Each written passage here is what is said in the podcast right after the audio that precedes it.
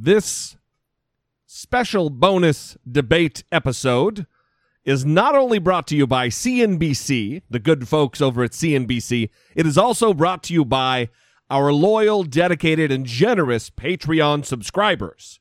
If you too would like to join their ranks, visit patreon.com slash I doubt it with Dollemore. The following broadcast may contain free thinking and open minded discussion, ideas, skepticism, and adult subject matter.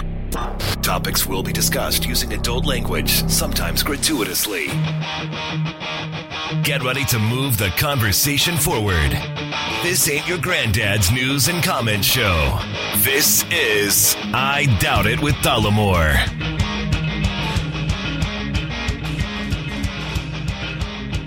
All right, here we are. Welcome, one and all, to this very special bonus episode, debate analysis episode of the third Republican primary debate hosted on CNBC. I am your host, Jesse Dollemore, and sitting across from me, eager to go, not tired from graduate school at all, Brittany Page.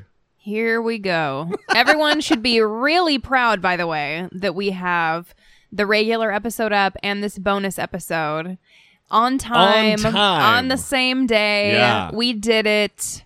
We deserve a pat on the back. It holy shit. I mean, I don't want a bunch of kudos because it's what we do. Right. It's our job. I'm making a joke. but goddamn, our job was tough. It's a lot of work.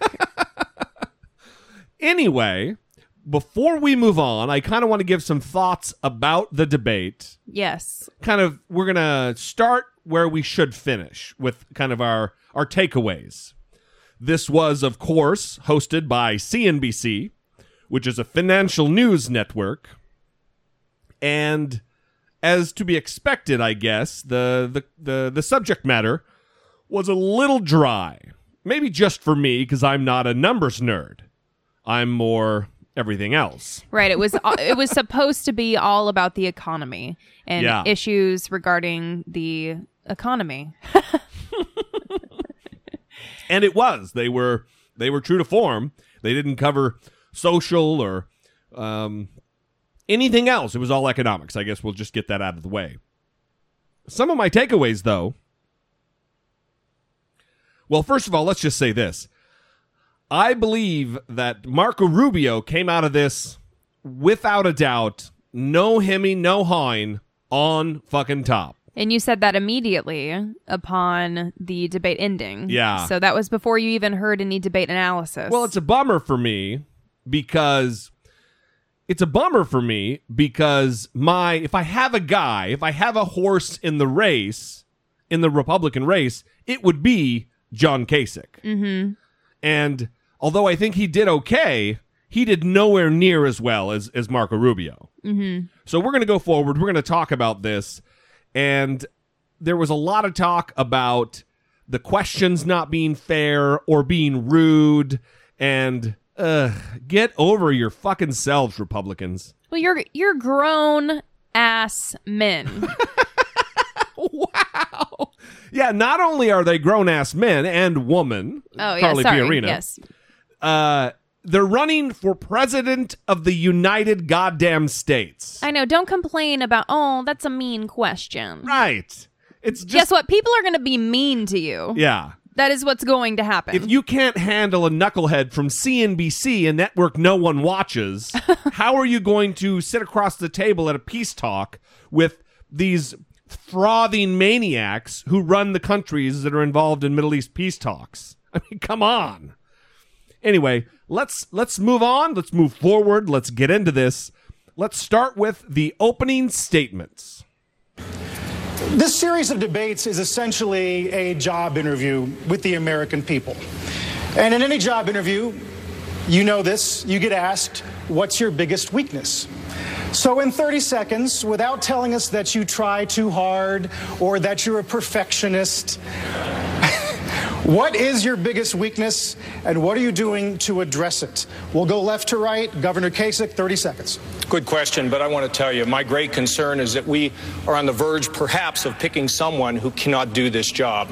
I've watched to see people say that we should dismantle Medicare and Medicaid and leave our senior citizens out, out in, the, in the cold. I've heard them talk about deporting 10 or 11 um, people here from this country out of this country, splitting families. I've heard about tax schemes that don't add up that put our kids in, in a deeper hole than they are today. We need somebody who can lead. We need somebody who can balance budgets, cut taxes. Governor? And, you know, frankly, I did it in Washington and Ohio, and I will do it again in Washington if I'm president to get this country moving again. Governor Huckabee. Didn't answer. Well, John, I don't really have any weaknesses that I can think of. Um, but my wife is down here in the front, and I'm sure if you'd like to talk to her later, she can give you more than you'll ever be able to take care of. If I have a weakness, is that I try to live by the rules. I try to live by the rules, no matter what they are, and I was brought up that way as a kid. Play by the rules. And I tell you what a weakness is of this country. There are a lot of people who are sick and tired because Washington does not play by the same rules that uh, the American people have to play by. Thank you, Governor. Governor Bush. You know, I am uh, by my nature impatient, and this is not a uh, uh, endeavor that uh, that rewards that. You got to be patient. You got to be stick with it and all that. But also, I can't fake anger. I believe this is still the most extraordinary country on the face of the earth. And it troubles me that people are rewarded for tearing down our country. It's never been that way in American politics before. I can't do it. I just don't believe that this country's days are going to be deeply, you know, going down. I think we're on the verge of the greatest time, and I want to fix the things to let people rise up. Senator Rubio. Thank you for that question. I would begin by saying that um, I'm not sure it's a weakness, but I do believe that I share a sense of optimism for America's future that today is eroding from too many of our people. I think there's a sense in this country today that somehow our best days are behind us, and that doesn't have to be true. Our greatest days lies, lie ahead if we are willing to do what it takes now. If we are willing to do what it takes now, the 21st century is going to be the new American century, greater than any other era we've had in the history of this great nation. Mr. Trump. I think maybe my greatest weakness is that I trust people too much. I'm too trusting. And when they let me down, if they let me oh. down, I never forgive. I find it very, very hard to forgive people that deceived me. So I don't know if you would call that a weakness, but my wife said, let up. Dr. Carson. Uh, probably in terms of applying for a job of president, weakness would be not really seeing myself in that position until hundreds of thousands of people begin to tell me that I needed to do it. I do, however, believe in uh, Reagan's 11th commandment and will not be engaging in uh, awful things about my compatriots here. And uh, recognizing that it's so important this election because we're talking about America for the people versus America for the government. Mrs. Fiorina. Well, gee, after the last debate, I was told that I didn't smile enough.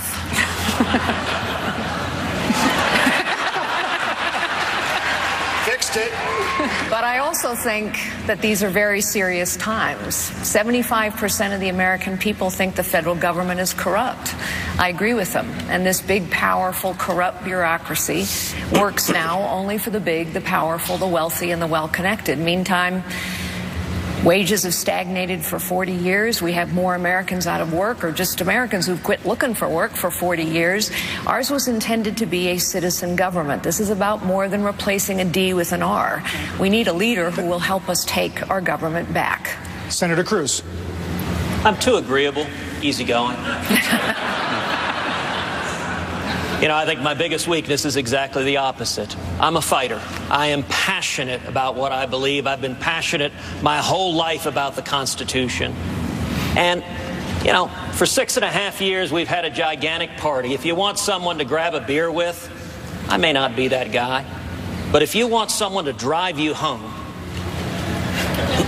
I will get the job done and I will get you home. Governor Christie. Yeah. I, I don't see a lot of weakness on the stage, quite frankly. Where I see the weakness in those three people that are left on the Democratic stage. You know, I see a socialist, an isolationist, and a pessimist. And for the, for the sake of me, I can't figure out which one is which. Uh,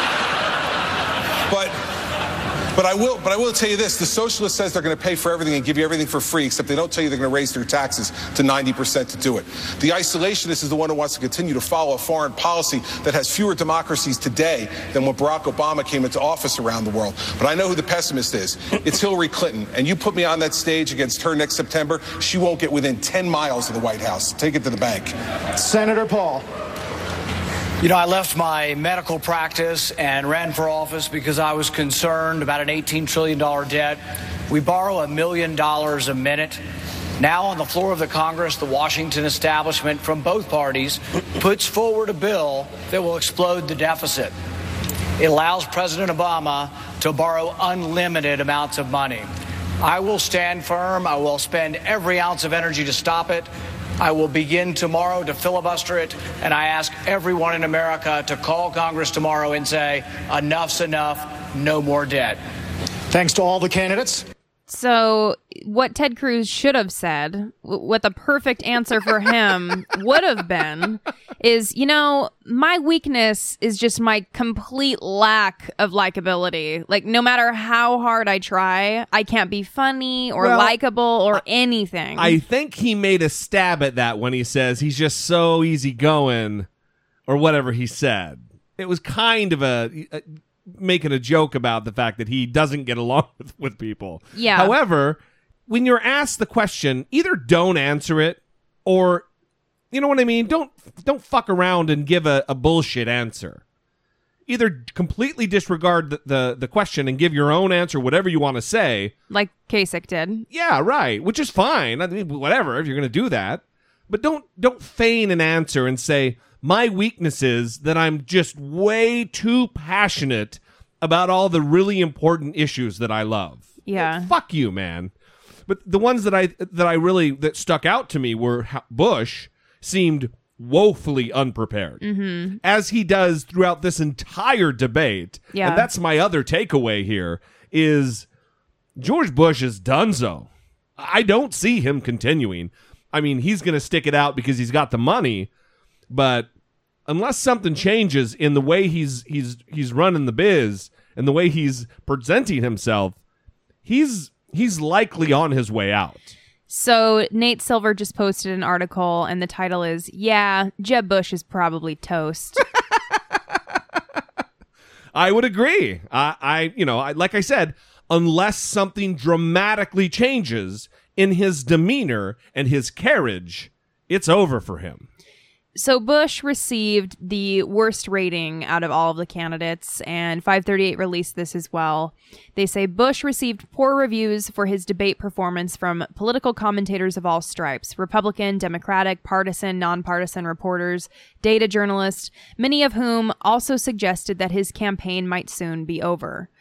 Um, his average grade was a C minus, according to 538. His high grade was a B from someone trying to be real nice. Yeah, that's somebody on his fucking campaign and staff. his low grade was an F. Wow. And then I just quickly want to address what Chris Christie said because I try to do some fact checking throughout the show. yeah. Um, he said that Bernie Sanders' plan is to raise your taxes to 90%. Yeah. Now, PolitiFact rates this pants on fire. Yeah, to- that's the worst lie. Yes, because apparently Sanders hasn't released an official tax plan, either for billionaires or for anyone else, but based on his previous statements, according to PolitiFact, the tax policies Sanders is advocating are targeted at corporations and affluent Americans. Sanders has dismissed the notion that he wants to set marginal tax rates for billionaires at 90%, and on the whole, his tax proposals so far do not envision raising, quote, your taxes, that is, those of ordinary Americans, to anything approaching 90%. Yeah. And we'll get into that. There's a couple other things that were fact checked to be true and also false. So we'll we'll get into that. The first question right out of the gate was for Donald Trump asking about his his tax plan. And this is another one of those things that was labeled as rude or unseemly by the candidates and also obviously this is a republican audience they weren't a fan of some of these questions either i think totally fair here it is Mr. Trump. Yes. You've done very well in this campaign so far by promising to build a wall and make another country pay for it. Right. Send 11 million people out of the country. Cut taxes $10 trillion without increasing the deficit. Right. And make Americans better off because your greatness would replace the stupidity and incompetence of others. That's right. Let's be honest. Is this a comic book version of a presidential No, campaign? It's not a comic book, and it's not a very nicely asked question the way you say that. Uh, Larry Oh. Kudlow, as an example, who I have a lot of respect for, loves my tax plan. We're reducing taxes to 15%. We're bringing corporate taxes down, bringing money back in corporate. that's the other thing that Trump does here is this whole appeal to authority. Larry Kudlow, Larry Kudlow, he sits on your panel. Larry Larry Kudlow, he constantly is referring to other people who have some semblance of reputation rather than just relying on the merits of his plan. And Larry Kudlow is an American conservative economist, television personality on CNBC. Right. And so he's saying, look, this economist, he likes my tax plan. And it is true that Larry Kudlow has said that he believes his tax plan is spot on. Yeah. So inversions. We have two and a half trillion dollars outside of the United States, which we want to bring back in. As far as the wall is concerned, we're going to build a wall. We're going to create a border. We're going to let people in, but they're going to come in legally. They're going to come in legally. And it's something that can be done. And I get questioned about that. They built the Great Wall of China. That's 13,000 miles. Here we actually need a thousand because we have natural barriers. So we need a thousand.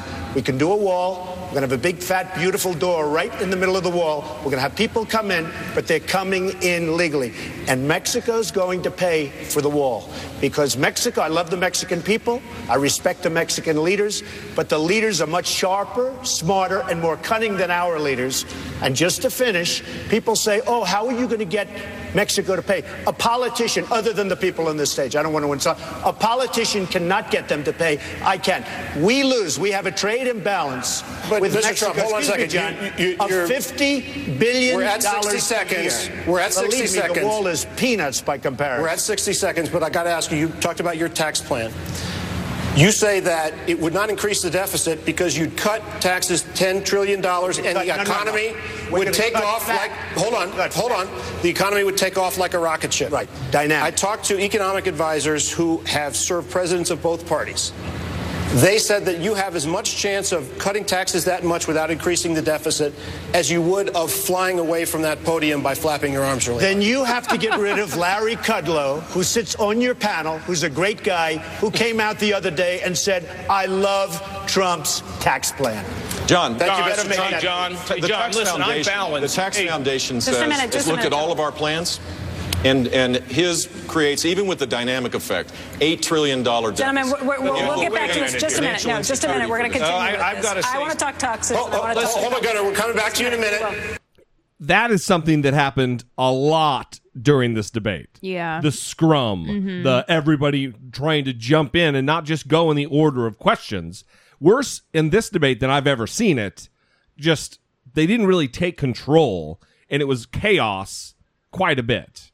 Yeah, it's really unfortunate too because I, I think it detracted from the debate. Yeah. And I mean, you got to keep people in line, even though it was kind of, it, it goes on to be kind of contentious. And Sometimes. you, you'll see later on, there are some things said directly to the moderators and kind of the way that they were handling things. and it just gets really heated. Well, listen, for the most part, I think the moderators did a good job. I think for the most part, the moderators asked tough, fair questions. There were a couple places where I'm just like, eh, that didn't need to be asked. That's just a stupid question, especially because some of the questions, like the moral authority question that was posed to Huckabee about Trump, eh, and we'll get to this, but it it didn't have anything to do with economics. What stick to the fucking content, stick to your wheelhouse, CNBC, which is numbers, not the other stuff.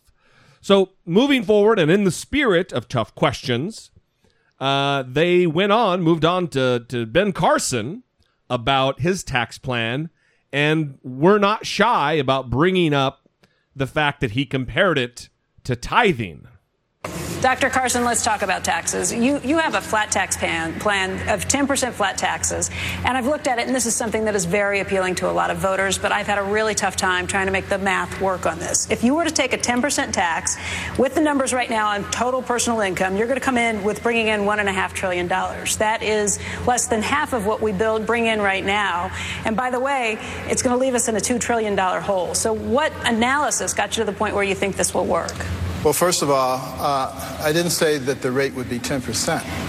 Uh, I used the tithing analogy. I, I understand Okay, that, but if you, but the if rate- you look at the numbers, the- you probably rate- have to get to 28. The rate is going to be much closer to 15%. 15% still leaves you with a Well, let $1.1 me trillion finish. hole. You also have to get rid of all the deductions and all the loopholes. You also have to do some strategic cutting uh, in several places. Remember, we have 645 federal agencies and sub-agencies. Anybody who tells me that we need every penny in every one of those is uh, in a fantasy world.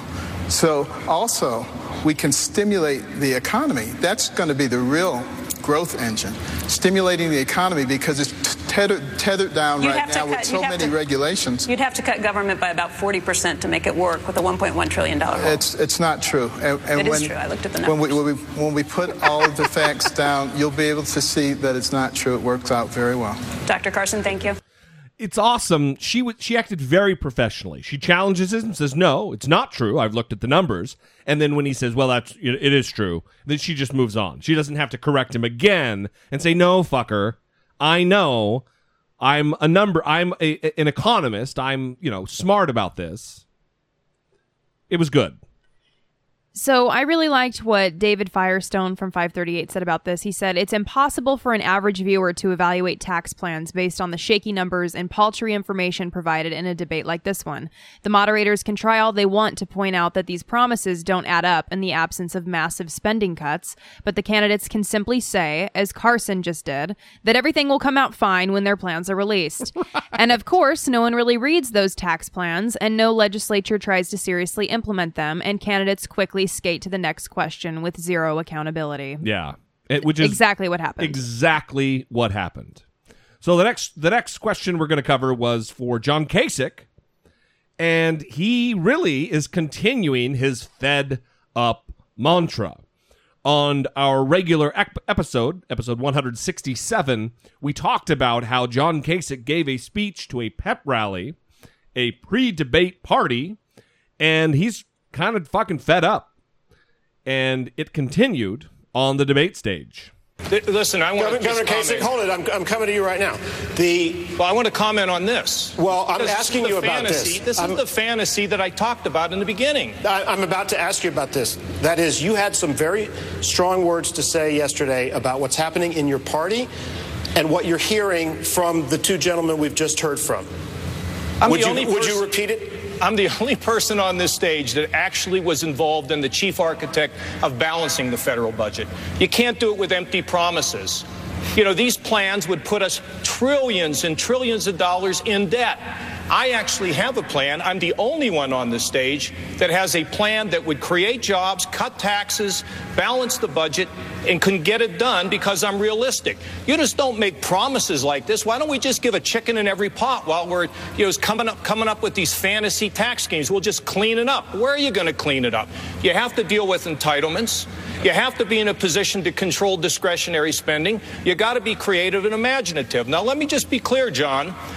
I went into Ohio where we had an $8 billion hole, and now we have a $2 billion surplus. We're up 347,000 jobs. When I was in Washington, I fought to get the budget balanced. I was the architect. It was the first time we did it since man walked on the moon. We cut taxes, and we had a $5 trillion projected surplus when I left. That's hard work. Fiscal discipline, know what you're doing, creativity. This stuff is fantasy, just like getting rid of Medicare and Medicaid. You said yesterday- Come on, that's just not. You don't scare senior citizens with that. It's not responsible. Well, let, us just get more pointed about it. You said yesterday that you were hearing proposals that were just crazy from your colleagues. Who are you talking about? Well, I mean, right here to talk about we're just going to have a 10% tithe, and that's how we're going to fund the government, and we're not we're going to just fix everything with uh, waste, fraud, and abuse. Or that we're just going to be great, or we're going to ship 10 million Americans or 10 million people out of this country, leaving their children here in this country and dividing families. Folks, we got to wake up. We, we cannot elect somebody that doesn't know how to do the job. You got to pick somebody who has experience, somebody that has the know how, the discipline. And I spent my entire lifetime balancing federal budgets, growing jobs, the same in Ohio. And I will go back to Washington with my plan Governor, and I will you, Governor. it within 100 days, and it will pass, and we will be strong again. You know, it's interesting to me that who are these? Where do they find these fucking moderators? Are these just their anchors? I don't know any of them. I don't know any of them either. But the question was, well, you know, we heard what you said yesterday. Would you repeat it? That was the question. Would you just uh, regurgitate what you said yesterday so everybody could hear it? That's that's not a question, asshole. Mm-hmm. What are you doing? Anyway, I, I thought that John Kasich, I think he did well, and I think that you know a lot of m- the audience isn't going to like to hear the fact that I really I agree with him a lot, but there is uh, some middle ground that has to be had relative to passing budgets, and I think he's on to something. A lot of tough decisions have to be made in order to do it fiscally responsibly. I think he's definitely onto something because the crowd was not responding to what he said at all. So if that's occurring, Right. you're on the right Yeah, track. He's not making his Republican audience very happy. You're far too reasonable, there, guy.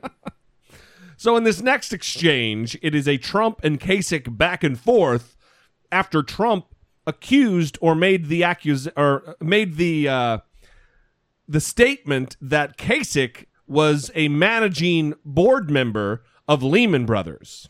This is the man that was a managing general partner at Lehman Brothers when it went down the tubes and almost took every one of us with us, including Ben and myself, because I was there and I watched what happened. And Lehman Brothers started it all. He was on the board and he was a managing general partner. And just thirdly, he was so nice. He was such a nice guy. And he said, Oh, I'm never going to attack. But then his poll numbers tanked. He's got very, that's why he's on the end. And he got nasty. And he got nasty. So you know what? You can have them. Okay, let me just let me yeah let me let me just let me let me respond. First of all, Ohio does have an energy industry, but we're diversified. We're one of the fastest growing states in the country. We came back from the dead. And you know what? It works very, very well. And secondly, when you talk about me being on the board of Lehman Brothers, I wasn't on the board of Lehman Brothers. I was a banker and I was proud of it. And I traveled the country and learned how people make jobs. We ought to have politicians who not only have government experience, but know how the CEOs and the job creators work. My state is doing great across the board. And guess what? In 2011, I got a deal in agreement Governor, with I'm Ford sorry, we're out of that time he tried to take credit out of time for on this. four years later. It's a joke. Pretty good. I mean, he is fired up. He is fighting back. He's not just languishing. Hey, everybody, I'm sad. My name's Jeb Bush. You know? Yeah, he's definitely not acting like Jeb Bush. And I also like that he didn't take the direct insult that Donald Trump gave him, you know, saying, You About dropped in the the polls, end. you're on the end, and then everyone laughs You as though that that's the way that we want a president to be behaving. Right. But I like that he didn't even address that and just went right to the real points, the heart of the issue, and addressed those points. And I think he did it very well. Yeah. Well, in this next exchange, this is a Marco Rubio entering. They asked him a question about how many votes he is missing while running for president, which I think is a valid question. And this is how it got handled. And also, wh- while you're listening, I don't want to muddle you distract everybody from hearing what he, is going to be said here, but it seems to me maybe his his Latin accent, his Cuban accent is I don't know. While the first time I was listening, I, I thought to myself, is he a little bit more Cuban today than last time I heard him? And I did not agree with you on this point, but we'll see what the audience Let's thinks. uh, let's hear it. This one's for Senator Rubio. Uh, you've been a young man in a hurry ever since you won your first election in your 20s. You've had a big accomplishment in the Senate, an immigration bill providing a path to citizenship that conservatives in your party hate and even you don't support anymore. Now you're skipping more votes than any senator to run for president. Why not slow down, get a few more things done first, or at least finish what you start? Yeah, that's an interesting question. That's exactly what the Republican establishment says, too. Why don't you wait in line? Wait for what? This country's running out of time. We can't afford to have another four years like the last eight years. Watching this broadcast tonight are millions of people that are living paycheck to paycheck. They're working as hard as they ever have. Everything costs more, and they haven't had a raise in decades. You have small businesses in America that are struggling. For the first time in 35 years, we have more businesses closing than starting. We have a world that's out of control and has grown dangerous, and a president that is weakening our military and making our foreign policy unstable and unreliable in the eyes of our allies, and our adversaries continue to grow stronger. We have a, they say there's no bipartisanship in Washington. We have a $19 trillion bipartisan debt. And it continues to grow as we borrow money from companies that, uh, from countries that do not like us to pay for government we cannot afford. The time to act is now. The time to turn the page is now. If we if we don't act now, we are going to be the first generation in American history that leaves our children worse off than ourselves. So when the Sun Sentinel says Rubio should resign, not rip us off, when they say Floridian sent you to Washington to do a job, when they say you act like you hate your job, do you? Yeah, let me say, uh, I, I, I read that editorial today with a great amusement. It's actually evidence of the bias that exists in the American media But- today. but do you hate your job? Let me, let me answer your question on the Sun Sentinel editorial today. Back in 2004, one of my predecessors to the Senate, by the name of Bob Graham, a Democrat, ran for president, missing over 30% of his votes. I don't recall them calling for his resignation. Is that the standard? Later that year, in 2004, John Kerry ran for president, missing close to 60 to 70% of his votes. This is all true. I don't true. recall the Sun. In fact, the Sun Sentinel endorsed him. In 2008, Barack Obama missed 60 or 70% of his votes, and the same newspaper endorsed him again. True again. So this is another example of the double standard that exists in this country between the mainstream media and the conservative movement. So many of the things that Marco Rubio said there were true. I don't know if you could hear me yelling true as he was talking or not. But in 2008, then Senator Barack Obama missed 60 or 70% of his votes. In 2004, John Kerry missed close to 60 to 70%, and Bob Graham missed over 30% of his votes. Those are all true, according to PolitiFact. And then Marco Rubio also said that for the first time in 35 years, we have more businesses closing than starting. That is also true. The trend started in 2008, according to PolitiFact. So this really was the first time Marco Rubio was kind of forcing his way out there and showing the energy level that was going to need to be matched to keep up. Well, Jeb Bush tried to mix it up in this right after this exchange. The very next thing is Jeb Bush coming in and saying, "Hey Marco Rubio, you're my senator right now, and I don't think you're doing a good job." And holy shit, t- holy backfire. it did not work out for good old Jeb exclamation point. John, can I, can, I, can, I, can I bring something up here? Because I'm a constituent of the senator, and I helped him, and, and I expected that he would do constituent service, which means that he shows up to work. Uh, he got endorsed by the Sun Sentinel because he was the most talented guy in the field. He's a gifted politician. But Marco, when you signed up for this, this was a six-year term, and you should be showing up to work. I mean, literally, the Senate, what is it, like a French work week? You get like three days where you have to show up? You can campaign or just resign and let someone else take the job. There are a lot of people living paycheck to paycheck in Florida as well. They're looking for a senator that will fight for them each and every day. I get to respond, right? Awesome. It- when I first heard that, I thought, oh shit, Jeb Bush has come to play ball. well, not so much. I get to respond, right? 30 seconds. All right. Well, it's interesting. Over the last few weeks, I've listened to Jeb as you've walked around the country and said that you're modeling your campaign after John McCain, that you're going to launch a furious comeback the way he did by fighting hard in New Hampshire and places like that, carrying your own bag at the airport. You know how many votes John McCain missed when he was carrying out that furious comeback that you're now modeling it under? He wasn't my No, Jeb, I don't remember. senator. Well, let me tell you, I don't remember you ever complaining about John McCain's vote record. The only reason why you're doing it now is because we're running for the same position, and someone has convinced you that attacking me is going to help you. I've been. Here's the bottom line. I'm not. My campaign is going to be about the future of America. It's not going to be about attacking anyone else on this stage. I will continue to have tremendous admiration and respect for Governor Bush. I'm not running against Governor Bush. I'm not running against anyone on the stage. I'm running for president because there is no way we can elect Hillary Clinton to continue the policies of Barack Obama. Wow. There were two different times where Jeb Bush tries to get in there, and fumbles around And shut down. and fucking missed his moment and it was only downhill from here for Jeb Bush. So, yee. But the other thing that I want to get to here is ru- in between almost every question session, a weird, and especially after this, there was this kind of a scrum, kind of a like a a, a, a feeding frenzy. Like there was blood in the water every time something like ah somebody got a good one in, then they would all go crazy like this. And to continue the policies of Hey, Barack thank you, Senator. I think there's a And I- bigger I- issue. hold on. I think there's a. I told you. I've got a question for Governor Bush. John Harwood, there's a bigger issue I don't. Hold, hold, hold on, Governor. I got away a question for Governor Bush. plan. No, He got- he we're, got- we're moving to Governor Bush.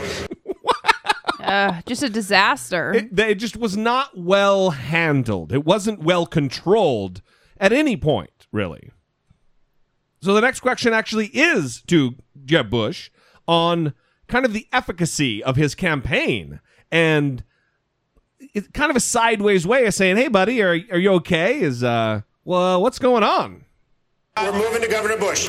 Governor, the fact that you're at the fifth lectern tonight shows how far your stock has fallen in this race, despite the big investment your donors have made. You noted recently, after slashing your payroll, that you had better things to do than sit around and be demonized by other people. I want No, to no, ask no, you. no. What I said was I don't believe that I would be president of the United States and have the same dysfunction that exists in Washington, D.C. now. Okay. Don't vote for me if you want to keep the gridlock in Washington, D.C. But if you want someone who has a proven, effective leadership, that was a governor of a state that transformed the culture there, elect me so I can fight for the American people and change the culture in But Washington, D.C. Okay, it's a, it's a question about why you're having difficulty, and I want to ask you in this context. Ben Bernanke, who was appointed Fed chairman by your brother, recently wrote a book in which he said he no longer considers himself a Republican because the Republican Party has given in to know nothingism. Is that why you're having a difficult time in this race? The great majority of, of Republicans and Americans believe in a hopeful future. They don't believe in building walls and a pessimistic view of the future. They're concerned that Washington is so dysfunctional it is holding them back. There are lids on people's aspirations. Think about it. Six and a half million people working part time. Workforce participation rates lower than they were in 1977. Six million more people living in poverty than the day that Barack Obama got elected president. And the left just wants more of the same. We have to offer a compelling alternative that is based on hope and optimism and grounded in serious policy, which I've laid out. And you can go get it at jeb2016.com. Thank you, Governor. Meh. He he's just not inspiring. You know? Yeah, uh, he definitely. I mean, he just seemed very lackluster. There wasn't a whole lot going on. He didn't seem very passionate or motivated. Yeah. I mean, compare how he was speaking to how Marco Rubio was speaking, and there's just a night and day difference. And you can see that with how people perceived them and how these results came out after the debate. He's definitely not impassioned. He really I, I think he should he should drop the fuck out and steer some of that massive, you know, coffers, those that pack money to someone else who could who could, you know, more effectively use it. also, that would be great because that would free up more room on the stage, less room for barking at each other. Right. Well, and then this is this is a, a, a, a, one of my favorite moments, and it's so short and so funny. Is right after the question, this happened. Thank you, Governor. John. John, may I Becky? respond to that? May I respond to that? Listen. No, John, John, da, da, da, da. thank you, Governor. John. John, Becky? respond to that? May I respond John. to that? Listen. No, It reminds me of those birds in uh, in Finding Nemo. Oh yeah.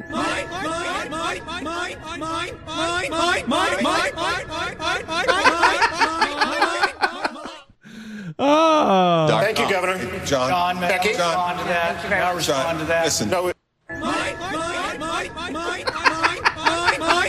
That is spot on. Oh. really? Right? That is perfect. All right. Well, next is Carly Fiorina, and she was asked tough, very pointed questions about her record at Hewlett Packard. Ms. Fiorina, I, I'd like to ask you a question. You are running for president of the United States because of your record running Hewlett Packard, but the stock market is usually a fair indicator of the performance of a CEO, and the market was not kind to you. Um, someone who invested a dollar in your company the day you took office had lost half of that dollar by the day you left. Obviously, you've talked in the past about what a difficult time it was for technology companies, but anybody who was following the market knows that your stock uh, was a much worse performer if you looked at your competitors, if you looked at the overall market. I just wonder, in terms of all of that, you know, we look back, your board fired you. I, just wondered why you think we should hire you now. You know, the NASDAQ dropped 80%. 80%, and it took 15 years from the NASDAQ to recover. I was recruited to HP to save a company. It was a company that had grown into a bloated, inept bureaucracy that cost too much and delivered too little to customers and shareholders. It had missed, before I arrived, expectations for nine quarters in a row. As an outsider, I tackled HP's entrenched problems head on. I cut the bureaucracy down to size, reintroduced accountability, focused on service, on innovation, on leading in every market and every product segment. And yes, it was a very difficult time. However, we saved 80,000 jobs. We went on to grow to 160,000 jobs, and scores of technology companies literally went out of business, like Gateway, taking all their jobs with them.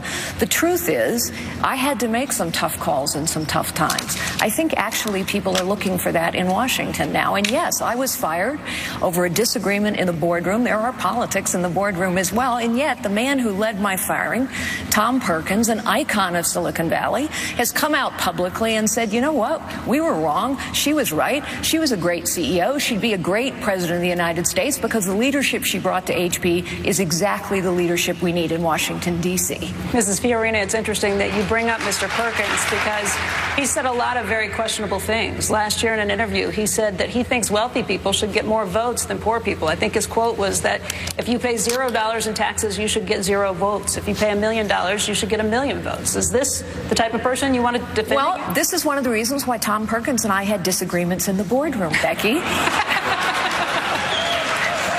Nevertheless, one of the things that I think people don't always understand is how accountable a CEO actually is.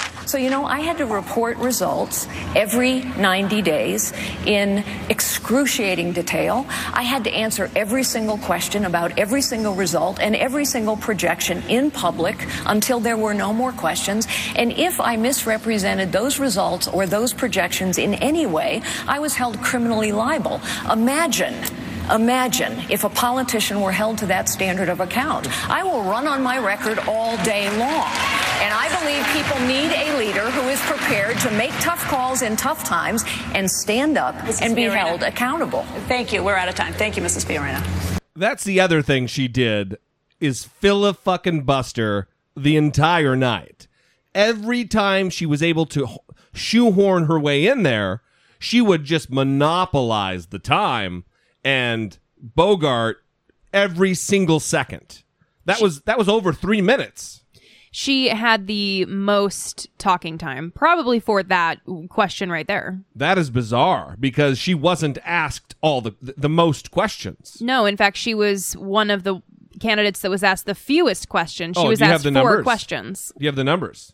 She was one of the candidates who was asked the fewest amount of questions. There were, I think, three people that were tied with four questions, and she was one of them. Yet she spent the most time talking with 10 minutes and 31 seconds. Wow. That is, you know, well, she also didn't perf- perform well, so there's no use wasting a whole bunch of time on her. Moving on.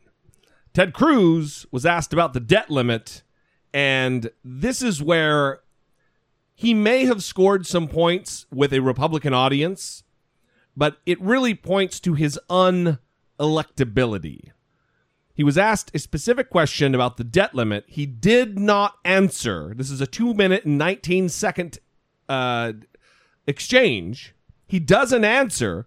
The, the modera- moderator tries to move on to the next to the next question to the next candidate, and Ted Cruz is like, "Well, I can answer," because the moderator says, "Look, for the record, the question wasn't answered." Okay, moving on, and he's like, "Well, I'll answer, I'll answer, I'll answer," and the moderator's like, "Hey, man, look, you fucking wasted your time saying all kinds of other bullshit. I'm not going to give you now more time to answer the question." He's just not playing by the rules which should be some kind of an indicator as to what kind of president he would be.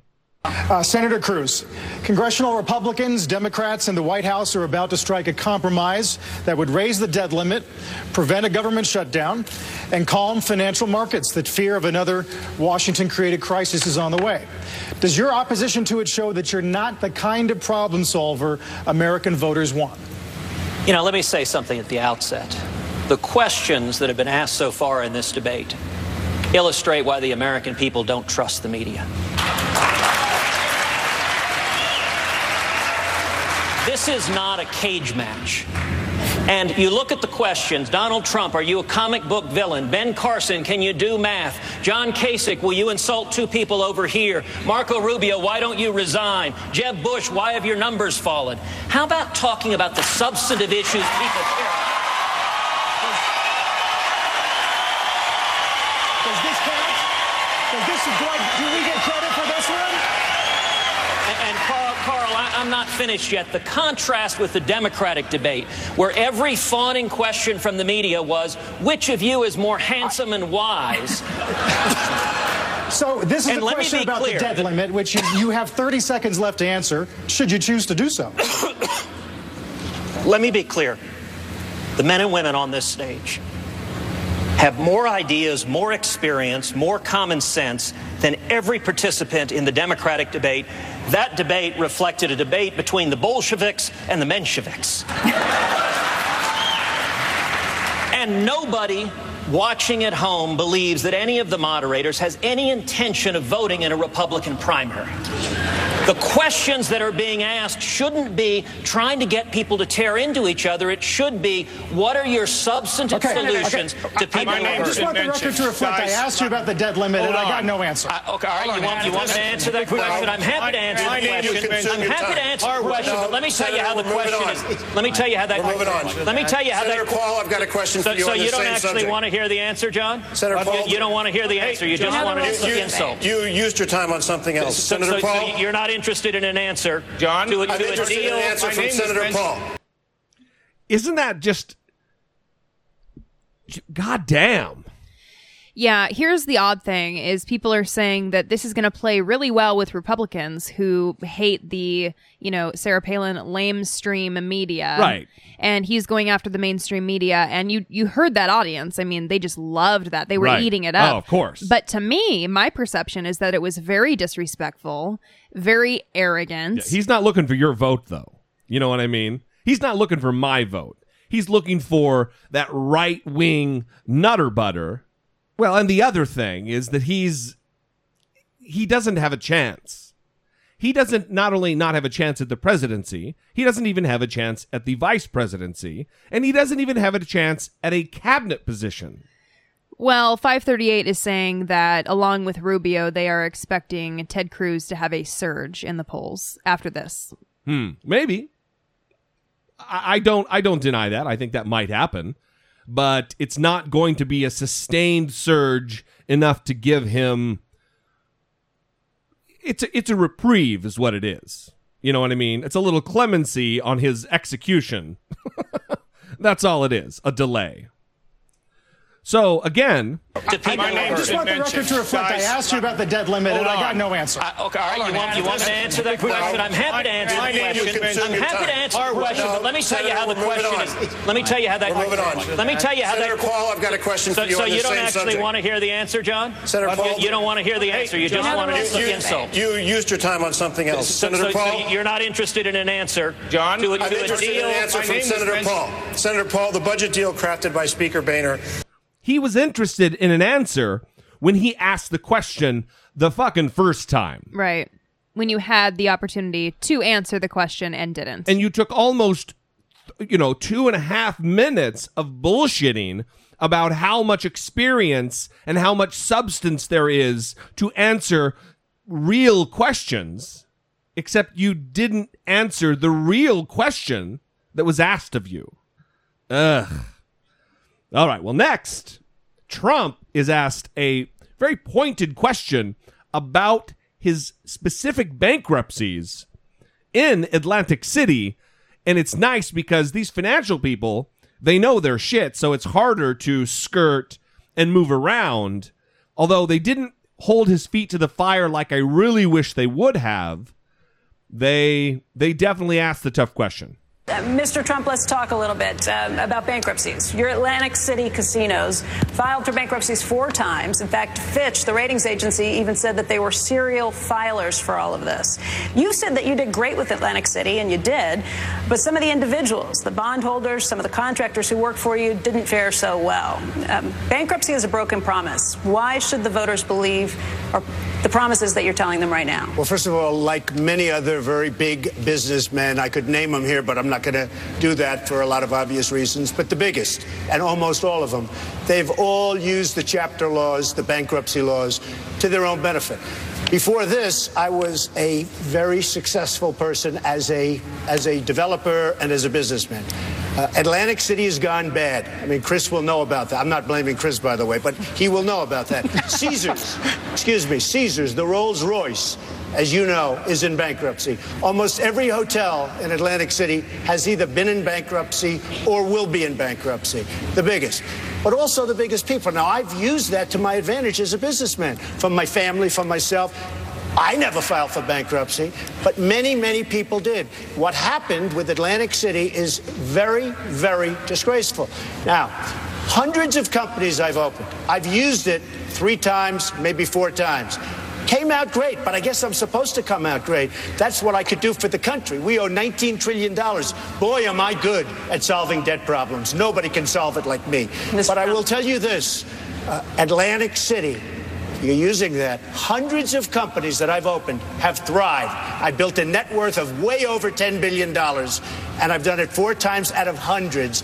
And I'm glad I did it. I used the laws of the country to my benefit. I'm sorry. Mr. Trump, thank you. Thank you. Boy, am I good at solving debt problems. His his definition of good at solving debt problems is just to wipe his hands off and walk away, leaving people he owes money. He just walks away from them, leaving them holding the bag, Right. leaving them holding IOUs. I mean, if that's good at boy, I will handle the, the, the United States debt. I'll handle it real good. That's not an option. We don't want to end up like Greece on the verge, on the brink of bankruptcy. We do not. Next is uh, Marco Rubio asked about his personal finances, about his personal use of money, and if he's so bad with money, why would he be so good at leading the United States financially? For a little background on this, all of the candidates, I, I don't know all, I think most are millionaires. Mhm. And he has a net worth apparently of a $100,000. Yeah. So Kind of a, him and, and Scott Walker were the broke dicks of the group. The poor guys. hmm So here it is. Senator Rubio, you yourself have said that um, you've had issues. You have a lack of bookkeeping skills. Uh, you accidentally intermingled campaign money with your personal money. You faced foreclosure on a second home that you bought. And uh, just last year, you liquidated a $68,000 retirement fund. That's something that cost you thousands of dollars in taxes and penalties. In terms of all of that, it raises the question whether you have the maturity and the wisdom to leave a $17 trillion economy. What do you say? Well, you just you just listed a litany of uh, discredited attacks from Democrats and my political opponents, and I'm not going to waste 60 seconds detailing them all. But I'm going to tell you the truth. Here's the truth: I didn't inherit any money. My dad was a bartender, my mother was a maid. They worked hard to provide us the chance at a better life. They didn't save enough money for us to go to school. I had to work my way through school. I had to borrow money to go to school. Try early in my marriage explaining to my wife why someone named Sallie Mae was taking $1,000 out of our bank account every month. I know what it's like to owe that money, and we've worked hard. We've worked hard our whole life to provide a better family, a better life for our family. We own a home four blocks away from the place that I grew up in. My four children have been able to receive a good Christian education, and I've been able to save for them to go to college so they never have to have the loans that I did. But I'm not worried about my finances. I'm worried about the finances of everyday Americans who today are struggling in an economy that is not producing good paying jobs while everything else costs more. And that's what this economy needs to be. This, that's what this debate needs to be about. This debate needs to be about the men and women across this country that are struggling on a daily basis to provide for their families the better future that we've always said this country's all about. Unrattled, he answered the question. Mm-hmm. She, not satisfied, re asks the question and he re answers. That we've always said this country's all about. Senator, I understand all of that. I had a lot of student loans when I got out too, but you've had a windfall that a lot of Americans haven't. You made over a million dollars on a book deal, and some of these problems came after. And I use it to pay off my loans, and it's available Yes, on paperback if you you're interested in buying it.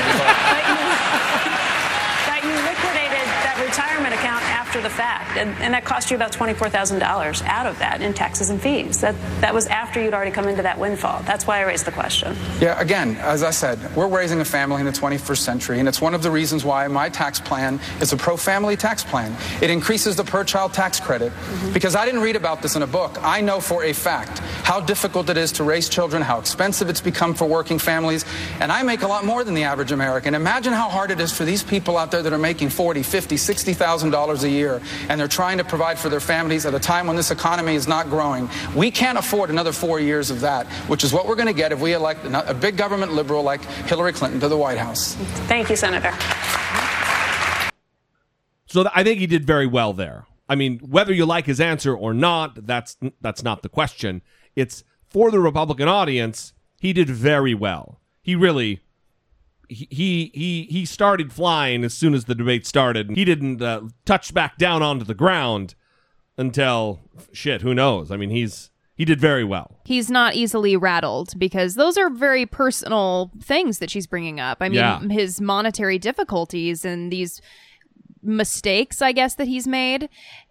He also didn't get whiny about it, like, "Well, you shouldn't be asking me that." He right. just- he just, dealt with it. eloquently responded. Right. And I think her going after the paying taxes that he maybe shouldn't have, like it, well, maybe it wasn't so wise that you cashed that out.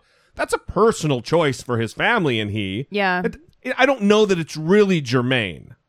I, I did find it kind of odd. If you really want to get down to the minutia of it, and like, well, was it the most responsible thing you could have done? I guess, but I don't know that it's really the the caliber of question that you should be asking a guy who's running to be the president of the United States. I just don't know that it's really relevant.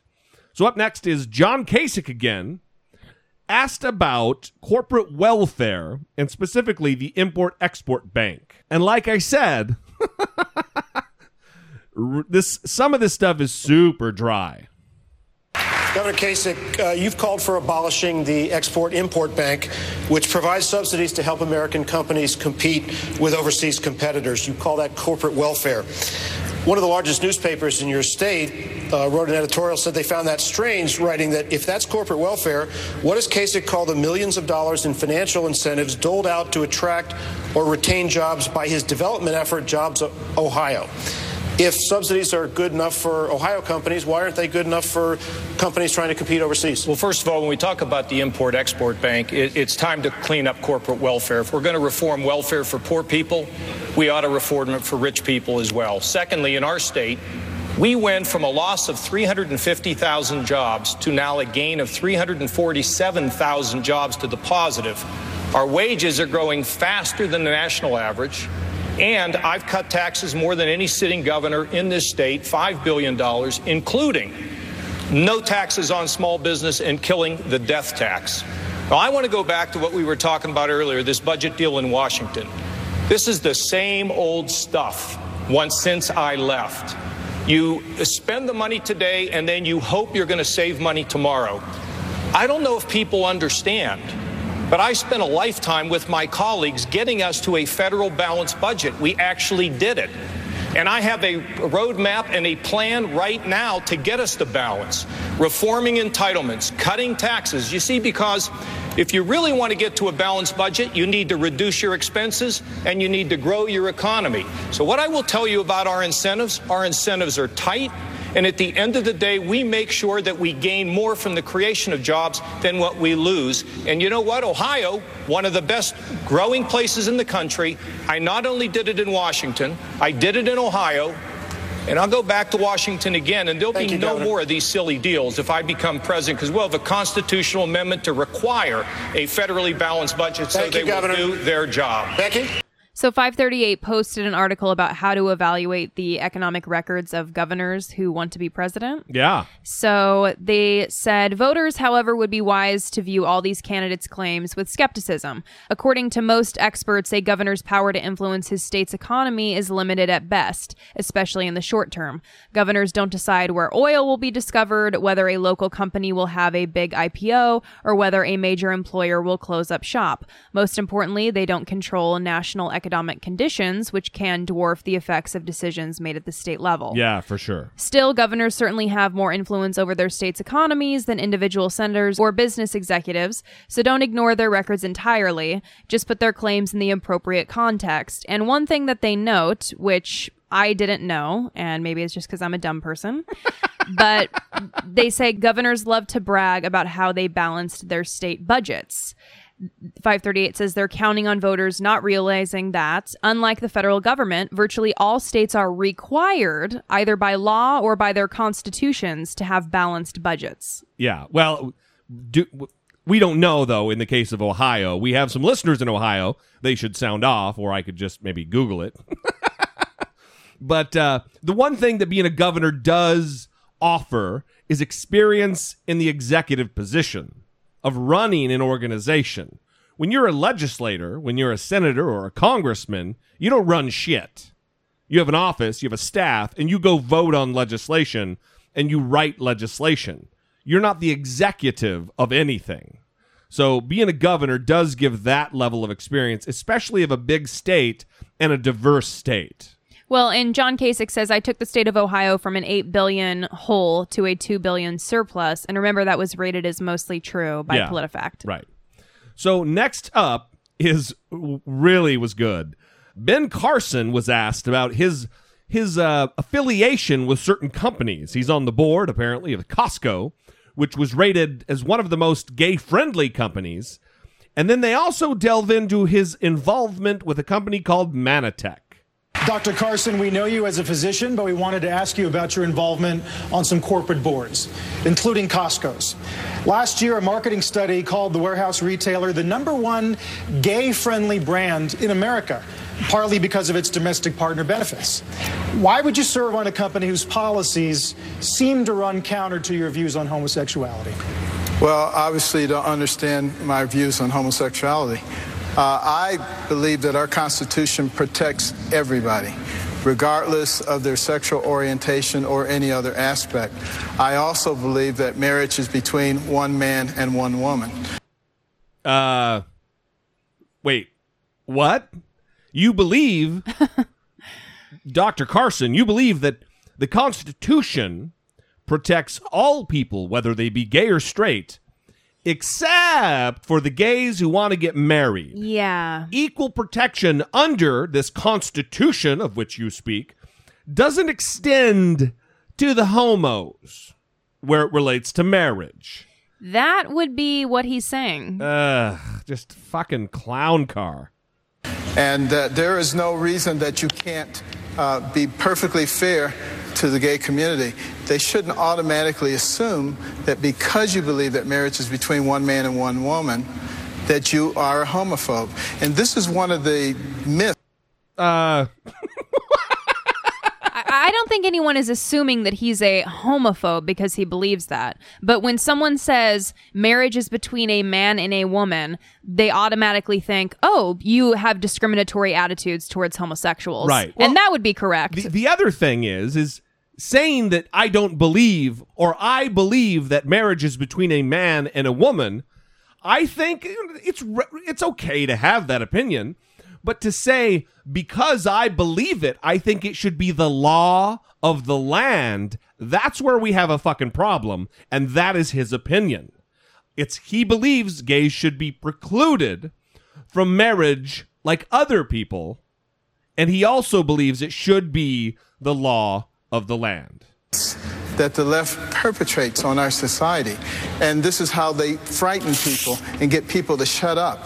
You know, that's what the PC culture is all about, and it's destroying this nation. The fact of the matter is, we, the American people, are not each other's enemies. It's those people who are trying to divide us who are the enemies, and we need to make that very clear to everybody. One more question.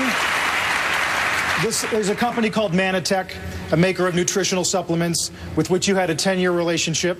They offered claims that they could cure autism, cancer. They paid $7 million to settle a deceptive marketing lawsuit in Texas, and yet your involvement continued. Why? Well, that's easy to answer. I didn't have an involvement with them. That is total propaganda. And this is what happens in our society total propaganda. I did a couple of speeches for them. I did speeches for other people. They were paid speeches. It is absolutely absurd to say that I had any kind of a relationship with them. Do I take the product? Yes. I, I think it's a good product. Uh, To be fair, you were on the homepage of their website with the logo over your shoulder. if somebody put me on their homepage, they did it without my permission.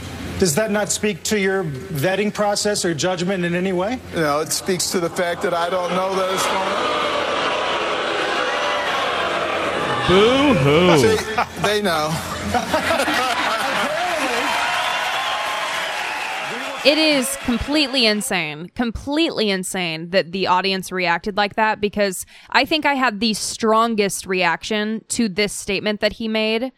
Right. Out of the entire debate, I think this was my strongest reaction because there is no way that Dr. Ben Carson would be used on a website with a logo behind him without his permission. And On- if that were the case, on their homepage.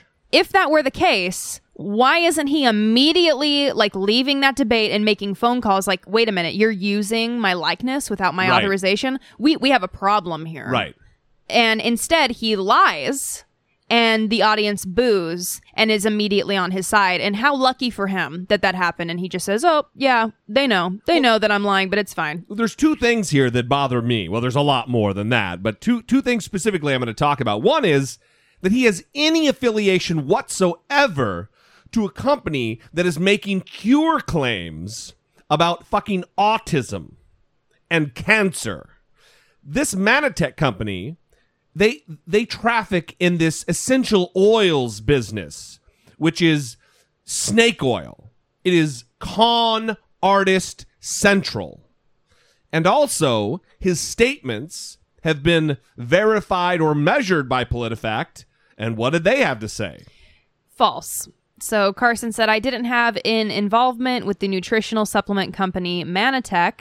And PolitiFact says, as far as we can tell, Carson was not a paid employee or official endorser of the product. However, his claim suggests he has no ties to Mannatech whatsoever. In reality, he got paid to deliver speeches to Mannatech and appeared in promotional videos. And he consistently delivered glowing reviews of the nutritional supplements as he did at the debate. Right. As- During the fucking debate. as a world renowned surgeon, Carson's opinions on health issues carry weight, and Mannatech has used Carson's endorsements to its advantage. It's the Dr. Oz effect. He is a well respected surgeon, and his opinion matters to millions of people. So for him to irresponsibly endorse products that, that, that have cure claims is it's not just irresponsible uh, it is unethical it's immoral and i think it borders on criminality i'm not a lawyer i'm just an idiot but goddamn well next up our next lie of the night is from donald trump when asked specifically about a quote he made about zuckerberg involving rubio now, before I play the clip, I kind of want to lay it out. We're going to tell you the end game because a few clips later, well, here's what happens. She asked the question. Trump just flat out denies it. No, that's not true. That is not true. And she's like, well, where did I read this? I don't. Where did they find these people? She asks Trump, well, then where did I read it? He goes, I don't fucking know. And then she has to move on. Well, a few questions later, after she had time to do the work she should have done in the first place, she found out the answer. But here it is. But go into this knowing that Trump is lying the entire time.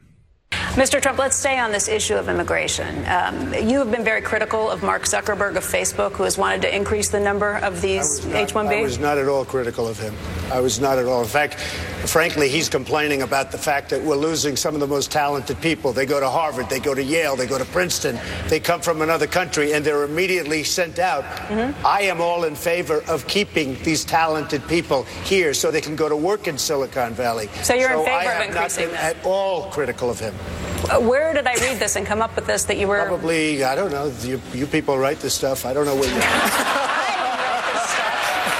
Let's just be clear. Let's talk if I about could say, and if I could say just one thing, I am the only person in either campaign that's self-funding. I'm putting up 100% of my own money, and right now I will be putting up a tremendous. So far, I put up less than anybody, and I have the best results. Wouldn't that be nice if the country could do that?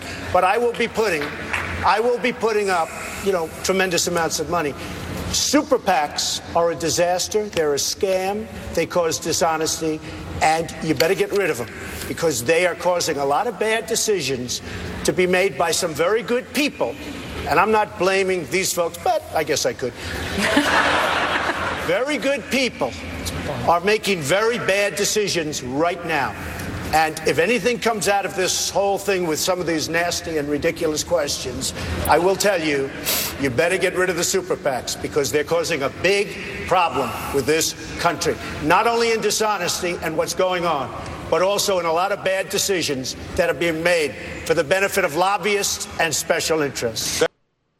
So, well, one, we can address right away his claim that he is completely 100% self funding. So factcheck.org rates that as false. Trump saying that his campaign is 100% self-financed, they say false. They also, I don't know what they say because you have the article and I'm not the, uh, that's not my job. Uh, that once the the nomination happens and he's hoping to get the nomination, then he's going to rely upon the GOP to kick in, the party mechanism to kick in and start paying for the for the campaign. So anyway, this moderator, ugh, where do they get these people? Uh, the idiocy kind of continues. And special interests. You, you know, Mr. You know, back for one Mr. Trump. If, Just- if just I a may, if I may just a minute. just a minute, Trump, Mrs. you have Spinarelli. Let me follow up on this for you just a have moment. You had talked a little bit about uh, Marco Rubio. Rubio. I think you called him uh, Mark Zuckerberg's personal senator because he was in favor of the H-1B. I never visas. said that. I never said So that. So this was a, an erroneous article the whole way He's around. got another gentleman in Florida who happens to be a very nice guy, but not. My apologies. I'm sorry. Really, I somebody's really doing some bad facts. Since I've been mentioned, can I respond? read- yes, I yes, need- you may. okay. So she presses, not knowing the story, she presses him. What did she expect? What outcome did she think was? She think he's going to lay down? Especially with Donald Trump, right? Jesus Christ, just fucking mess. Anyway, Marco Rubio, he took control. You know, the Democrats have the ultimate super PAC. It's called the mainstream media, who every single day, and I'll tell you why. Last week, Again, you might not agree with what he's saying. I don't agree with what he's saying, but he took masterful control knowing his audience. Hillary Clinton went before a committee. She admitted she had sent emails to her family saying, hey, this attack in Benghazi was caused by Al Qaeda like elements. She spent over a week telling the families of those victims and the American people that it was because of a video. And yet the mainstream media is going around saying it was the greatest week in Hillary Clinton's campaign. It was the week she got exposed as a liar. It was the week that she got exposed as a liar. But she has her super PAC helping her out, the American mainstream media. So, next up is what I talked about earlier. The reporter did her due diligence, did the research she should have done earlier, and burns Trump. Now, this is where I think she went wrong. She she lets it know, lets it be known that he lied, and that's it. She doesn't push him on it and say, "You just said no, no, no, and here's the proof. What's your answer for this?" All she did is re-ask the question, presenting the new evidence. Mr. Trump, I'm going to go back to an issue that we were talking about before the H 1B visas. I found where I read that before. It was from the DonaldJTrump.com website, and it says. It says uh, that, again, Mark Zuckerberg's personal senator, Marco Rubio, has a bill to triple H 1Bs that would decimate women and minorities. Are you in favor of H 1Bs? Are you opposed to them? I'm in favor of people coming into this country legally. And you know what? What happened there? What a missed opportunity. That should have been a gotcha moment. A ha ha, I got you. yeah, I'm not I'm not sure what was behind that except for maybe that they may have been concerned that they were coming off as being very aggressive toward the candidates, very hostile toward the candidates. They weren't viewed favorably by the audience. Yeah, maybe so. Because this is like an hour and a half in to the debate. So, you know, they could have, people who are off screen reading tweets, looking at Facebook, could have seen that the. The, the wave of public opinion was was starkly against them at that point. That could be it. You, you might be right. So the next question was also to Donald Trump, and this about guns. And goddamn, if Donald it's seriously he's it's the ultimate long con punk that he's pulling on America. Mr. Trump, you said uh, you have a special permit to carry a gun in New York. Yes. After the Oregon mass shooting on October 1st, you said, by the way, it was a gun free zone. If you had a couple of teachers with guns, you would have been a hell of a lot better off. Or somebody else. Right. Would you feel more comfortable if your employees brought guns to work? Yes, I might feel more comfortable. I would say that I would, and I have a permit, which is very unusual in New York, a permit to carry, and I do carry on occasion. Uh, sometimes a lot, but I like to be unpredictable so that people don't know exactly. Unlike this country, right by the way, right now. by the way, un- by the way, unlike our country where we're totally predictable, and the enemy, whether it's ISIS or anybody else, they know exactly what we're doing because we have the wrong leadership. But I feel that the gun-free zones, and you know, when you say that, that's target practice for the sickos and for the mentally ill. That's target. They look around for gun-free zones. I mean, we could give you another example: the Marines, the Army, the, these wonderful six soldiers that were killed. Two of them were among the most highly decked. They weren't allowed on a military base to have guns, and somebody walked in and shot them, killed them. If they had guns, he wouldn't be around very long. I can tell you there wouldn't have been much damage. So I think gun free zones are a catastrophe. They're a feeding frenzy for sick people. We, we called a few Trump resorts, few Trump properties that, that do not allow guns with or without a permit. Would you change those policies? I would change them. Okay. Sure. I would change All them. thank you. Are you going to be calling after the debate to go ahead and orchestrate those changes or Yeah, that should have been kind of the next question? absolutely. When will you be making those changes? this is where these financial people they drop the ball because someone like Anderson Cooper or Megyn Kelly would have asked to follow up. They would have also called him out when he answered, Yeah, I might feel more comfortable with them having guns. Oh, might. Oh, what a definitive answer, Mr. Trump. Right.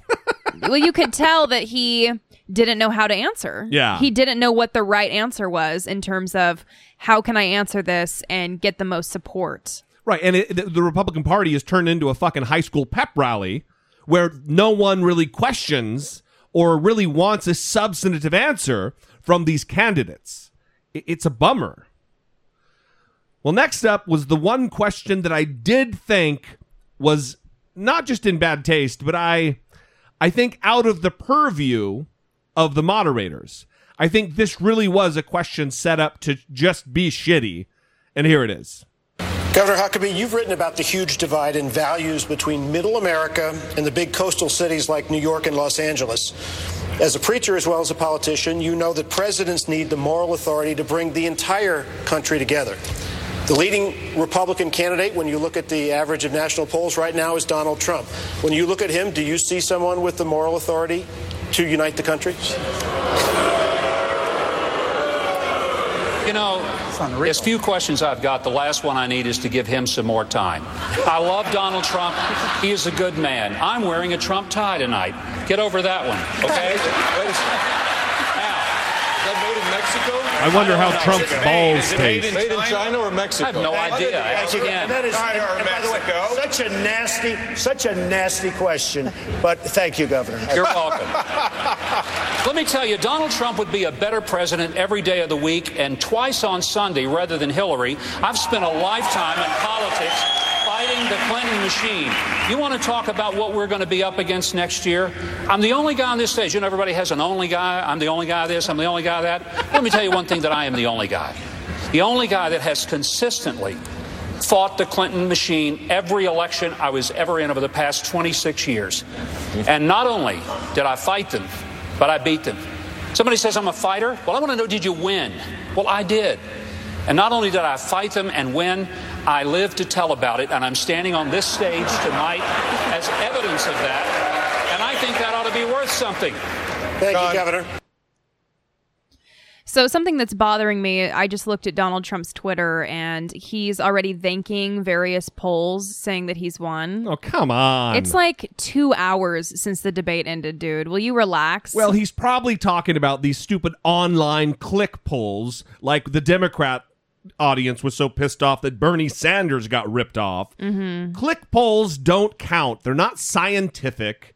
You could have your whole family go and click 20 times each. It's it's not accurate. Your dog can an- accidentally vote on your freaking iPad or something. Like, you know? yeah. Right. Well, next up is John Kasich talking about the student loan crisis when asked. Thank you. I want to turn my attention now to you, Governor Kasich. Most people can't get a college degree without going into debt.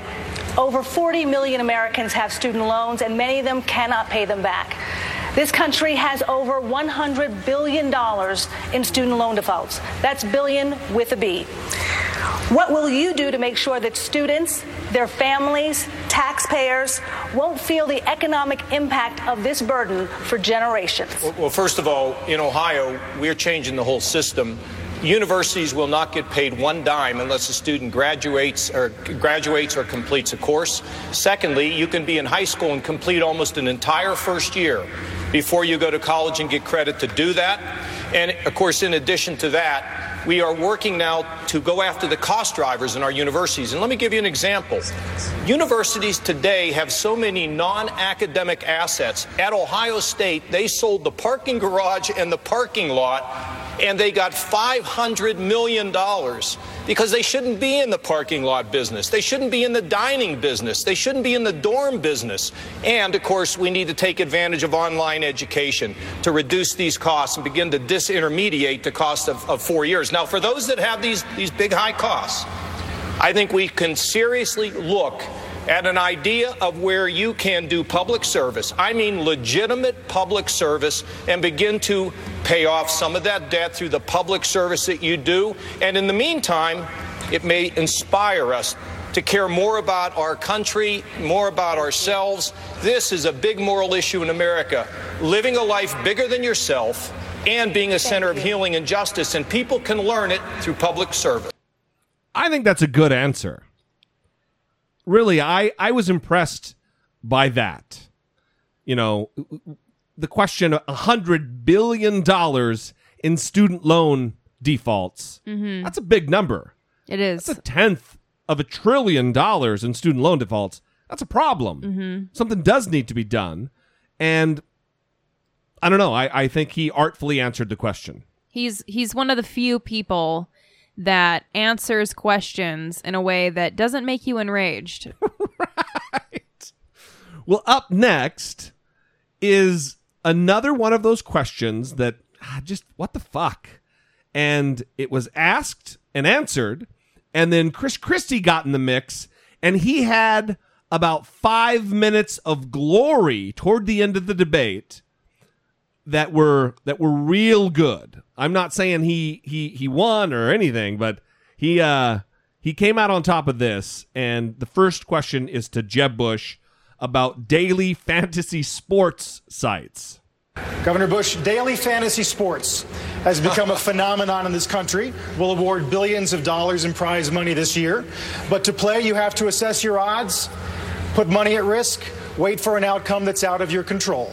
Isn't that the definition of gambling, and should the federal government treat it as such? Well, first of all, um, I'm 7 and 0 in my fantasy football league. I had a feeling you were going to brag about that. Gronkowski is still going strong. I have Ryan Tannehill, Marco, as my quarterback. He was 18 for 19 last week. No one cares. So I'm doing great, but we're not gambling. And I think this has become something that needs to be looked at in terms of regulation. Effectively, it's day trading without any regulation at all. And when you have insider information, which apparently has been the case, where people use that information, use big data to try to take advantage of it, uh, there has to be some regulation. If they can't regulate themselves, then the NFL needs to look at this, you know, moving away from them a little bit, and there there should be some regulation. I, I have no clue whether the federal government's the proper place. My instinct is to say hell no, just about everything about the federal government. So that's the way he answered.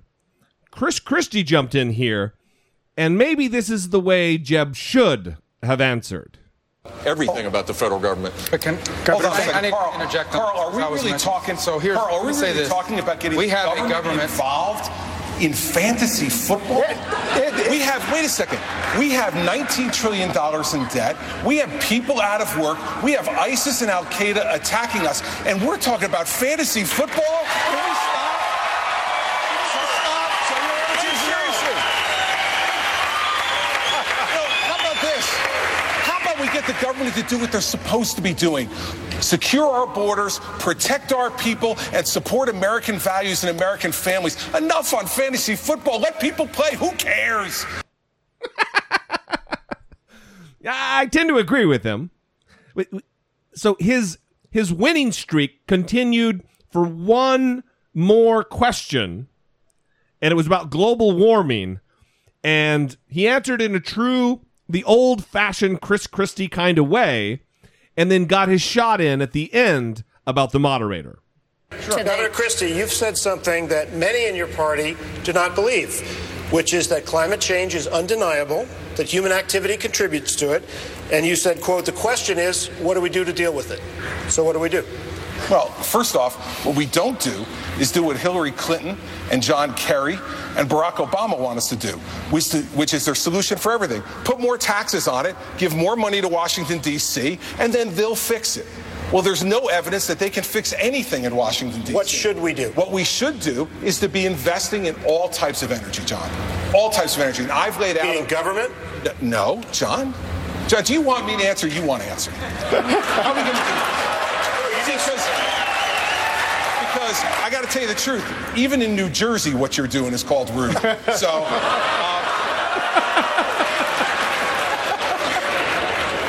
It's good, right? It was awesome. I mean, that is the Chris Christie that we used to see, and he's been gone. He's been off the map a little bit. Absent. We just hear from him now when he disturbs a quiet car um, on a train. Yeah, I, I don't know, but those were his only two shining moments of the entire debate. It was it's kind of depressing to see a guy that I kind of looked up to at one point as a politician who really was kind of a you know straight shooter, maybe kind of a dick sometimes, but yeah, you know you never knew what to expect, and a guy who has done some good things. Well, our final clip before the closing statements is Rand Paul. And it's a bummer that Rand Paul is absolutely on his way out because I think he gave a great answer on the situation of Medicare and Social Security and its continued viability without intervention and fixing of some sort. Senator among the leading conservative opponents to the creation of Medicare back in the 1960s was Ronald Reagan. He warned that it would lead to socialism. Considering the mounting costs of Medicare, was he right to oppose it? The question always is uh, what works better, the private marketplace or government? And what distributes goods better? It always seems to be the private marketplace does a better job. Is there an area for a safety net? Can you have Medicare or Social Security? Yeah, but you ought to acknowledge the government doesn't do a very good job at it. The main problem with Medicare right now is that the average person pays in taxes over their whole lifetime about 100,000 but the average person takes out about 350,000. We have this enormous mismatch because we have smaller and smaller families. When people ask me, whose fault is it? Whose fault is it that Medicare is broken, out of money, that Social Security is broken, out of money? And I say, look, it's not Republicans' fault, it's not Democrats' fault, it's your grandparents' fault for having too many damn kids. After the war, we had all these kids, baby boomers. Now we're having smaller families. We used to have 16 workers for one retiree. Now you have three workers for one retiree. It's not working. I have a bill to fix Medicare. I have a bill to fix Social Security. Senator. For both of them, you have to gradually raise the age. If you're not willing to do that, nobody wants to do it, but if you're not willing to gradually raise the age, you're not serious about fixing either one of them. Senator, Becky? thank you. You know, it's too bad he's not more of a personality. I mean, I he's kind of a dim, uh, a dipshit in so many ways, and maybe it's it's his adherence to Christianity and talking about God all the goddamn time. But it he does have some good ideas. Maybe a little bit too libertarian sometimes, and maybe sometimes not enough. But it's going to be sad to see him go. You see the little tear right here, Brittany Page? I do see it. it's not little, it is quite large. crocodile tear. So we are going to wrap it up. We're going to play the closing statements from each of the candidates. Then I'll come back on and send you on your merry way to continue educated after this analysis episode of the CNBC GOP third debate. Here we go. We have now reached the point of the program where candidates are going to give their uh, closing statements, 30 seconds apiece. We're going to go right to left and start with you, Senator Paul. Liberty thrives when government is small. I want a government so small I can barely see it. I want a government so small that the individual has a chance to thrive and prosper. I think, though, government's too big now. What you're going to see in Washington this week is establishment Republicans have made an agreement with the president to raise the debt ceiling in an unlimited fashion. No limit to the debt ceiling raise. This is extraordinary. It's extraordinarily wrong. You'll see me on the floor of the Senate tomorrow filibustering this and saying, enough's enough, no more debt. Governor Christie. I want to talk to the folks at home. I want to ask you are you fed up with how Washington taxes you? Are you fed up with how Washington wastes your money? Are you concerned, like I am, that the debt and deficits of Washington, D.C. are endangering America's future? Well, I got one more question for you then. Are you serious about this election? Because if you are, you need to elect someone who's deadly serious about changing this culture. I am deadly serious about changing this culture. I changed it in New Jersey. I'm deadly serious about doing this job the right way. I'm prepared, I'm tested, I'm ready, and I want to make this our government. For the people who say we can't do it, I say hell no. We can do it together. Thank you, Governor. Senator Cruz. You know, everyone here talks about the need to take on Washington. The natural next question is who actually has done so? Who actually has stood up not just to Democrats, but to leaders in our own party? When millions of Americans rose up against Obamacare, I was proud to lead that fight. When millions of Americans rose up against amnesty, I was proud to lead that fight. When millions of Americans rose up against Planned Parenthood, I was proud to lead that fight. If people are promising they're going to take on Washington and cronyism, you need to look to who has been doing it. In my family, my dad fled oppression in Cuba to come to America. Freedom is personal for me, and I will always keep my word and fight for freedom. Thank you, Senator. Ms. Fiorina. You know, every election we hear a lot of talk, we hear a lot of good plans, we hear actually a lot of good intentions, but somehow for decades nothing really has changed. What we need now is a proven leader who has produced results. That's how you go from secretary to CEO. You lead and you produce results. I will cut this government down to size and hold it accountable, simplify the tax code, roll back the regulations that have been spewing out of Washington, D.C. for 50 years. I may not be your dream candidate just yet, but I can assure you I'm Hillary Clinton's worst nightmare. And in your heart of hearts, you cannot wait to see a debate between Hillary Clinton and Carly Fiorina.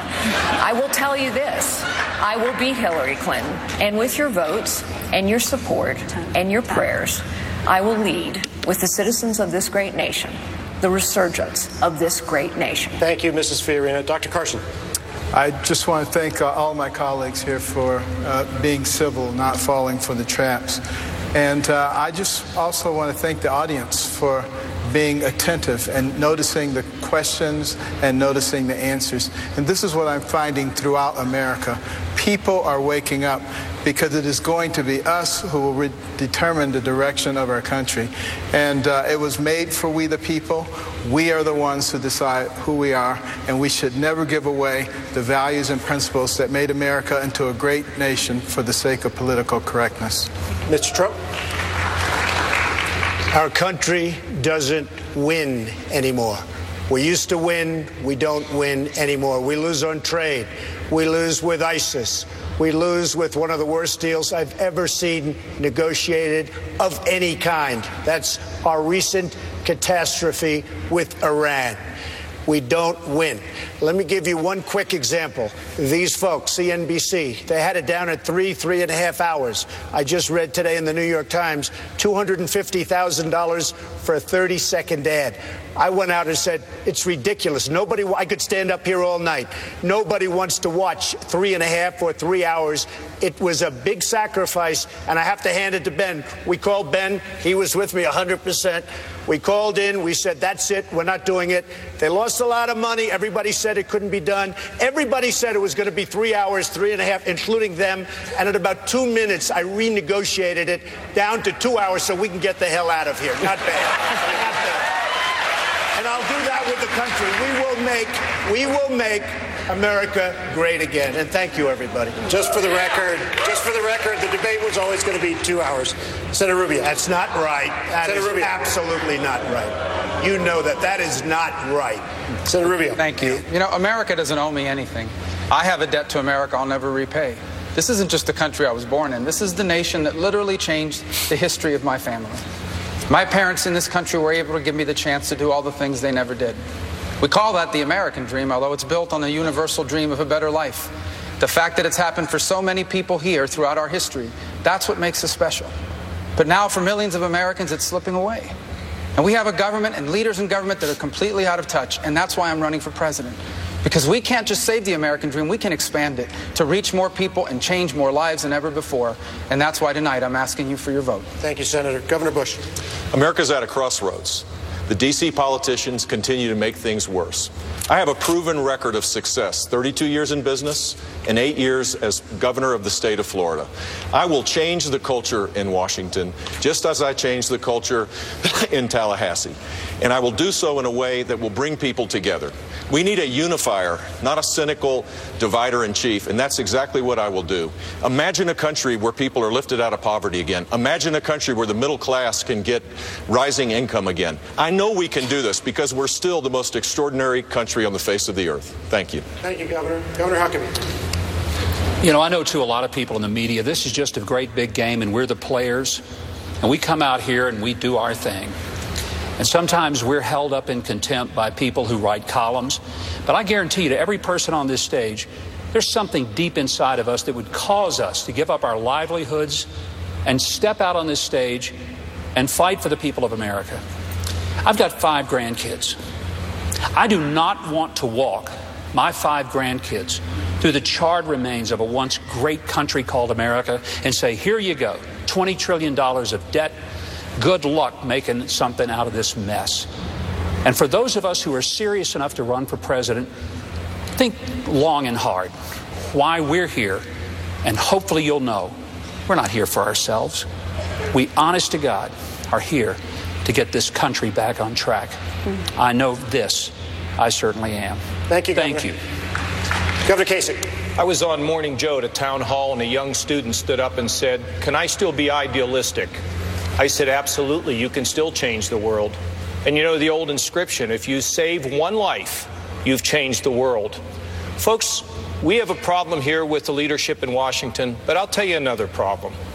We need to rebuild our families. We need to have stronger families. We need to know who our neighbors are. We need to come together as a country because we have to realize that America is great, not from the top down. Oh, yeah, we want to elect a good president, but America is great from the bottom up. And the bottom up is us in our families, in our communities, in our neighborhoods.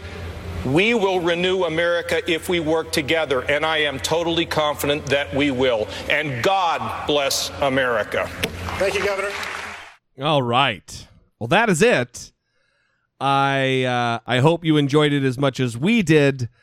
For me, it, it's an amazing thing to be a part of this process at all. To be able to broadcast analysis of debates is taking part in the electoral process, as far as I'm concerned. I love each and every one of you. We appreciate your the time you spend with us. If you appreciate the bonus episodes, if you appreciate us and the mantra of moving the conversation forward, I would I would ask that if you're in a position to do so, to think about partnering with us on Patreon and helping the show out financially. Even a little bit goes a very, very long way. Until next time, and there is going to be a next time, for Brittany Page, I am Jesse Dollemore, and this has been I Doubt It. Well, you're you're grown ass men.